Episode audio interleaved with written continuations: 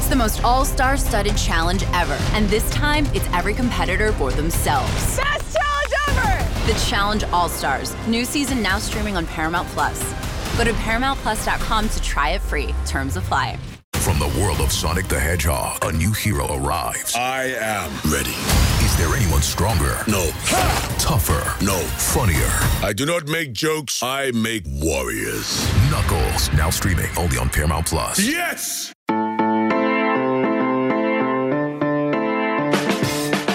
College football playoff is finally officially expanding after a long awaited decision from the college football playoff to do so starting in 2024, two years earlier than initially planned. It's finally happening. Also, it's conference championship weekend across college football. Some big games, and of course, the biggest one of all at the Pac 12 championship as the Pac 12 tries to end its drought in the college football playoff. Hey, I'm Brandon Marcello, and you're listening to the College Football Daily. It's Friday, December 2nd. So, we got the playoff expanding finally. A lot of details still to be ironed out, mostly on the back end with television rights and everything with ESPN. But the fact of the matter is, is we're going to a 12 team playoff, and it's as simple as the six highest ranked FBS conference champions get the automatic bids, and then it's the next six highest rated teams in the playoff committee's rankings the four highest ranked conference champions get a first round bye. That means independent programs like Notre Dame or Hardy Har UConn cannot get in with a first round bye, even if they are in that top four in the rankings, because they do not play in a conference championship. So moving forward, this is what it looks like. First round games on campuses, and then starting with the quarterfinals, games will be played at bowl sites. Now, what's interesting about this is some things can still be tweaked when a new contract goes into effect starting in 2026. Remember, this current college football playoff contract goes through 2025. And so they're starting this early under the old contract that will be amended. This new contract, they could do anything they want. But the feeling is it's the only substantial changes that might happen under this new 12 team playoff, starting after the first two years of it, is a possibility of doing on campus games for not just the first round, but also in the quarterfinals. That is up for discussion, and that will be a hot topic during those first two years of the playoff. But again, it seems close, but it really is still far, far away. We're still dealing with a 14 playoff, of course, and though it looks pretty solid right now, there could be some movement, particularly if we have an upset in the Pac 12 championship game, which will be played Friday. Number 11 Utah, number 4 USC, Friday, 8 Eastern on Fox, live from Las Vegas Allegiant Stadium. A very interesting game. So, to help me break down some of these college football conference championship games, I bring in Chris Hummer, 24 7 Sports, to help me with all this. So, Chris, I, I would think that it's pretty common knowledge among all of us that unless, you know, I don't know, a asteroid hits Earth, that maybe the three undefeated teams that are in the top four right now, which is Michigan, Georgia, and TCU, that they will probably still be in the playoff even if they lose their conference championship games this weekend, but not so much USC, obviously, because they already have one loss. That's where we could see some movement for that number four seed. So I present this to you. Is TCU in, even as a number three spot right now, if they lose the Big 12 championship game this week? I'd hope so. I might pitch a fit if uh, TCU isn't in. I, I will say we thought TCU was probably safe in 2014, and TCU obviously did not end up being safe despite entering conference championship week third. They finished fifth that year. So you, you never know. I think this is a different situation. I think TCU throughout the regular season has proven that it deserves to be a playoff team. I know the Big 12 might not have the top end teams that say the Big 10 does or the SEC does, but for my money, it's the deepest conference in the country, at least top to bottom in terms of parity. And to survive that without having a bye, TCU had its bye way back in early September. So TCU has run the gauntlet here. And I think as long as they lose close to Kansas State, the committee won't have a choice. Um, obviously, that Ohio State brand is very, very appealing and very, very shiny for the committee. We've seen that annually. We saw that when Ohio State didn't even win its conference and it still got in over Penn State. But um, I think TCU deserves it, so they should they should be in. I I, I can't guarantee it'll happen because you never know, but I think they've earned that right for sure. Certainly. Okay, so we're going to go in order here with games and when they're kicking off. So we will start with the Pac 12 championship game Friday night, as I mentioned earlier. Utah and USC, a rematch from the regular season when USC fell in a tight and dramatic game in Salt Lake City. USC, a three point favorite going into this one. Does Caleb Williams one wrap up the Heisman Trophy and get a Pac 12 championship game to send USC into the playoff and end that six year drought for the conference? All I know is this: it will be an excellent stage for Caleb Williams because both of these teams struggle to play defense at times. Um, I think we all think of Utah as a defensive juggernaut. Um, it hasn't quite been the case this year. The Utes have had their moments, including the first time around against USC when these two teams combined for 85 points. I think I like USC in this game, not only because it's difficult to beat a team twice, it's because of the way Utah won the first time. That was a really emotional home environment. There were two Utah football players in the helmets, Aaron Lowe and Ty Jordan, painted on the helmets that had been shot and killed during the 2020 and 21 season. Emotions were really high. Um, Utah was insanely good on fourth down. They went three for three. They had far less penalties than USC. Um, I think it swayed the game. I think USC is a slightly better team and they should win this time around. But we've seen Pac 12 champions fall on their face quite a few times, or potential Pac 12 champions and playoff teams fall on their face quite a few times since Washington made the playoffs in 2016. So there's certainly no guarantees. I know the new Pac 12 commissioner, and for that matter, everybody in the Pac 12, other than Utah fans, are going to be crossing their fingers for USC to win, USC to win because it's going to help the conference so much as far as just uh, their public profile. Again, USC, a three point favorite. Then we move on to Saturday, Big 12 championship game in Arlington, Texas. Number 10 Kansas State against number three TCU. The Horned Frogs, the Hypnotoads, a two and a half point favorite for this kickoff Saturday at noon Eastern time. They're in Jerry World at AT&T Stadium. Chris, again, a regular, or, you know, a showdown from the regular season previously. Remember, TCU trailed Kansas State 28 to 10 and Will Howard coming in in place of an injured Adrian Martinez and performing very well, throwing for 225 yards, two pass touchdowns. But that second half, as we've seen previously, TCU just on a tear. And what makes this game so interesting, and even back then it did too, is that Kansas State, their first half scoring margin this season is plus 122 points, which ranks 11th in the FBS. Meanwhile, TCU plus 107 points in second half scoring this season, which is sixth in the FBS. So, is this a tale of two halves once again? Or is that TCU team we saw in the regular season finale last week against Iowa State, the one that blew them out and put it together a complete game, the one we'll see as TCU cruises into the college football playoff as an undefeated team? You know, it's funny. Um, I know that result didn't go K State's way, but I actually felt that offense with Will Howard really found something that day. No offense to Adrian Martinez, who was great earlier this year, but I think the Kansas State offense is better with Will Howard. They just have more options um, within that scheme. As for the game itself, I think these teams are very evenly matched. Um, I usually go back to the idea of playmakers in a situation like this. And I just think Kansas, I'm sorry, I think TCU has far more playmakers than Kansas State that can just swing a game in an instant. Obviously, Deuce Vaughn is awesome. TCU has four or five guys that can just turn a game around, and a lot and a lot of them are healthy now. That wasn't really the case when TCU struggled against Baylor two weeks ago. I expect this to be very close. I expect K State to get out to a hot start, but given everything on the line for TCU, I think they figure out a way to win this game. Um, K State had a difficult time slowing down the TCU offense the first time around. Max Duggan averaged almost 11 yards per throw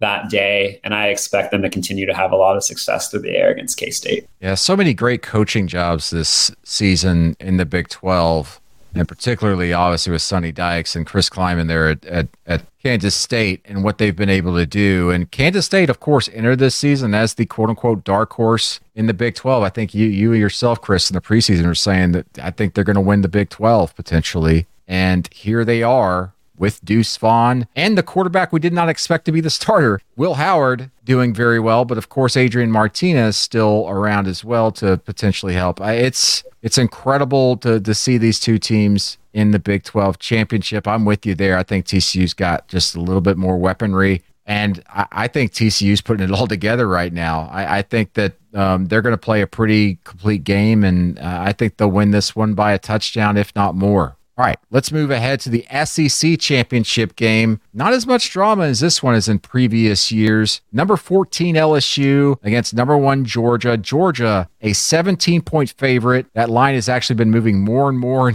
favor of Georgia this week. Saturday, 4 p.m. Eastern on CBS, the mothership. This one live in Atlanta. LSU out of the playoff hunt, obviously, after losing to Texas A&M in the regular season finale at College Station. Georgia, we keep wondering, like, is this just a team that gets bored with opponents? They're just playing around with their food and their victims, so to speak. I, am not so sure I'm sold on that. I just see I see a little bit more weaknesses in this Georgia team at times than I see a team that's just bored out there. I'm I'm expecting kind of a little bit of a defensive battle in this one personally. What about you, Chris?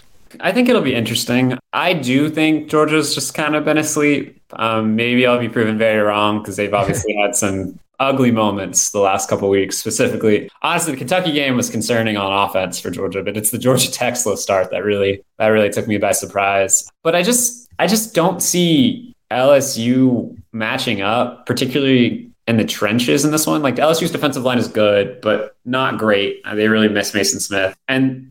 LSU's two freshman tackles on the outside have done a decent job holding up this year, but I think they have struggled a little bit the last two weeks. And Jayden Daniels um, as good as he's been, as electric as he's been with his legs, like he has also struggled to throw the ball a little bit the last two weeks. And I think you're starting to see cracks exposed there, as well schemed as that LSU offense is. And if you're seeing cracks exposed, Kirby Smart is seeing um, freaking canyons exposed. And in this in this game where where Georgia has, ev- I mean, I guess they don't really have anything to lose because they're going to be in the playoff either way. But like you're playing for a one seed, which is a pretty valuable thing because you're probably going to get to play USC. I mean, I know there's some Ohio State fans hoping that'll be different, but that's a pretty big advantage over getting Michigan or TCU in my in my opinion. So I I think I think Georgia wins this one. I would pick LSU to cover. I don't think it's going to be a blowout, but I I think Georgia's just a better team right now. Much more conference championship previews with Chris Hummer after these messages.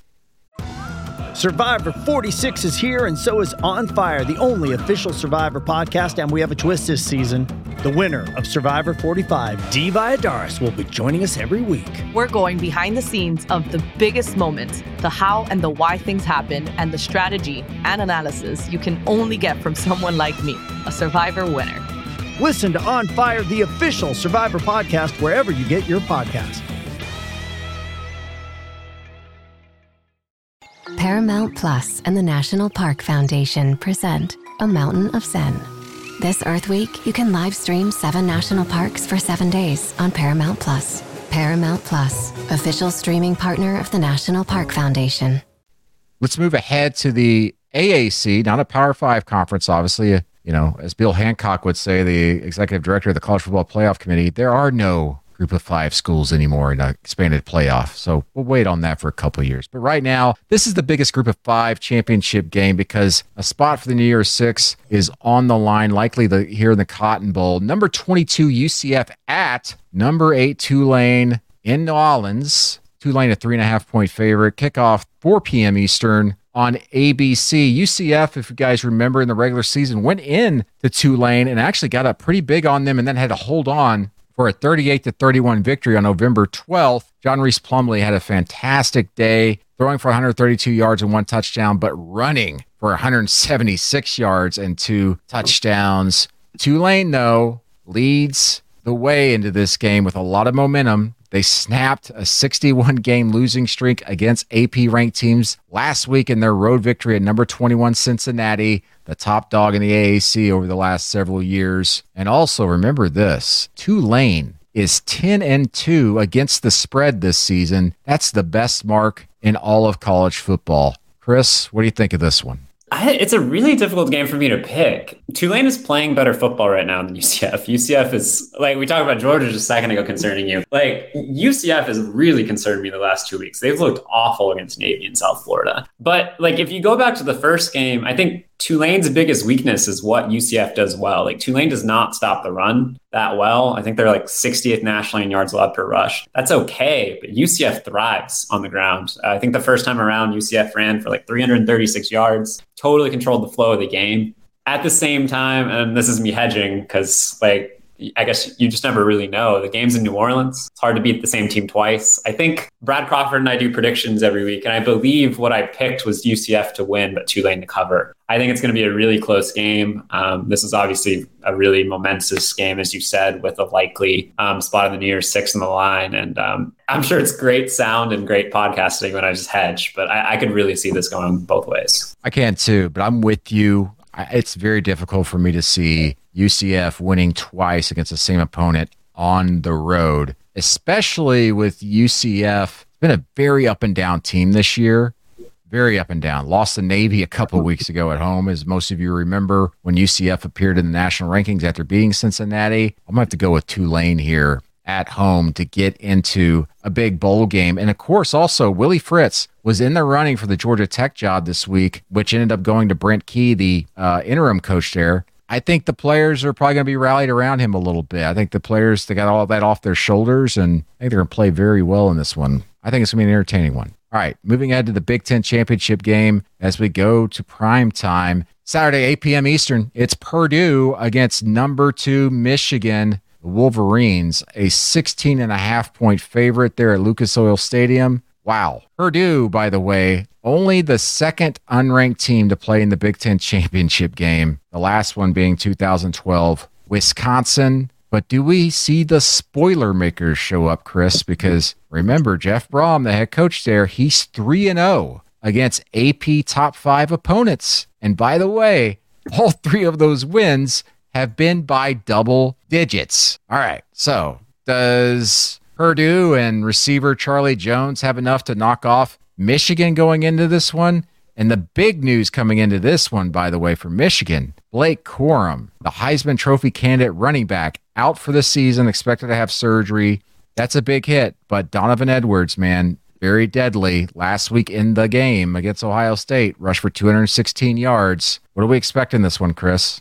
I think Purdue's going to be a tough out here. I, I would be shocked if they upset Michigan, but Purdue's a really, like, if you just look at the advanced data, like, Purdue's a really solid team in almost every area. The only place where they're particularly below average, in my opinion, is run blocking. But like Aidan O'Connell throws the ball 70 times a game anyway, so it doesn't really matter. I think this will just come down to Purdue's front seven and their ability to hold up against Michigan's offensive line. I think they'll be able to do so for a little while. I don't think they'll be able to do so for the entire game. But Michigan has good enough corners, I think, to control Purdue, um, slow them down. I think Michigan's the best team Purdue's seen this season by a pretty significant degree. I know we're not picking against the spread, but I guess I'll just give my spread pick. I think I think Purdue does cover, but I, I, do like Michigan to win. I would be I'd be very very surprised if the spoiler maker showed up in Indy. Um, I know it's their home turf, but this is a difficult Michigan team to beat um, with how physical they are along the lines of scrimmage. Yeah, much like you were saying at the SEC championship game about there being out, outmatched here with personnel, especially in the trenches. I, I think Michigan is just going to absolutely push Purdue around. It's going to be a long night for the Boilermakers there in Indy. Okay, so we end now with the ACC championship game. Another game that's lose lo- loses a little bit of its luster going into this one. Number nine, Clemson, is a seven and a half point favorite against number 23, North Carolina. 8 p.m. Eastern on ABC there in Bank of America Stadium in Charlotte. Both teams coming off regular season losses. Clemson, of course, upset at home to end their 40 game home winning streak to South Carolina in a shocker. Chris, no playoff implications in this one, but hey, Clemson can win again. Another ACC championship game after last season being a little bit of a disappointment. But again, I guess maybe in a bigger picture sense, I almost want to get into this. Are we seeing Clemson kind of come down the roller coaster ride a little bit? Is this the beginning of the end, or is this just a lull? Because I don't know if you can read much into the result of this game, but I do think this is just kind of a capper to a kind of a just a weird season for both Clemson and North Carolina, despite looking very impressive at times. Yeah, I think I think personally, I think it could be a really interesting offseason for both teams but that's that's for the future. In the short term, well, I guess we're talking Clemson long term.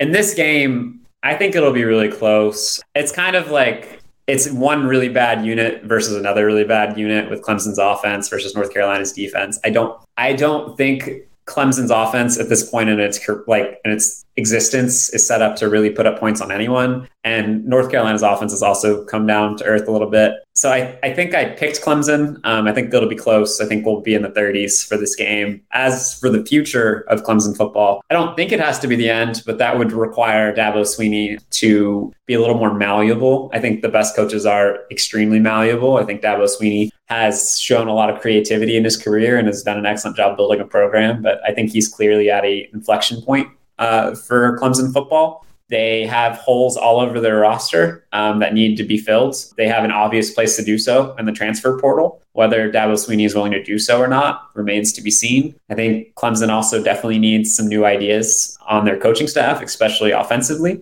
So it'll be it'll be really interesting to see what Clemson does moving forward because I don't think there's any reason for Clemson to fall off. Like Clemson is a brand for young kids now. Um, Clemson is a school that matters. Clemson is a school with an excellent head coach, but you got to adjust the times. And I think it'll be really interesting to see what Dabo Swinney does after Saturday, just as much as it'll be interesting to see what he does on Saturday. Yeah, a couple things that immediately come to my mind is does he utilize the transfer portal more? To fill some of these holes, especially on defense, because they're going to be losing a lot this upcoming this upcoming off season. And then also we see him just promote from within with his two biggest coordinators leaving this past off season. Is he willing to make changes with staff or maybe even shift responsibilities and maybe bring in some new blood? He's been very hesitant to do that. And then you see him at these press conferences just being very combative and stubborn with reporters whenever they ask very fair questions about DJ Uiagalelei. And by the way, keep an eye on him moving forward, which leads me to this to close the podcast, Chris. Your your professor portal in my mind. The transfer portal opens Monday with that 45 day window. We've been writing about it. It's going to be insane. And I'm sure you've got a migraine, a pre migraine already, gearing up for the migraine that will be Monday. How many kids do you think is going to enter the portal on Monday? And are there going to be some names that shock us or surprise us? How many kids? I think I would estimate anywhere between 500 and 1,000. Um, probably a little closer to 500 just because of the lift that there will be on compliance. But given that every player knows they have a deadline essentially to enter the portal, I think you'll see a lot of movement early to give players as much time as possible to make their next decision because it's a very constricted window given that the early signing period is essentially in two and a half weeks after December 5th. Um, and while you don't have to sign by uh, the early signing period, a lot of schools, if you're going to mid-year enrollee, want you in by that date. So um, it's going to be quite busy. And yeah, I mean, I absolutely think there's going to be some surprises. I, I mean, I'm hearing rumors about guys who could go in. That would definitely surprise some people. But rumors are just rumors. Like I've been hearing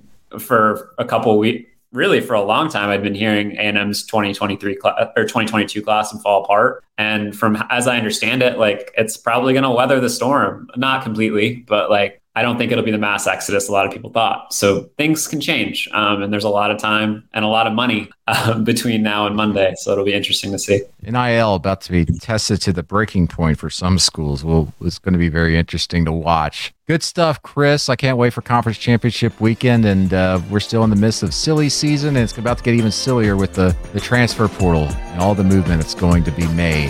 For our producer, Lance Glenn, I'm Brandon Marcello. Thanks for joining us on the College Football Daily. We'll see you down the road.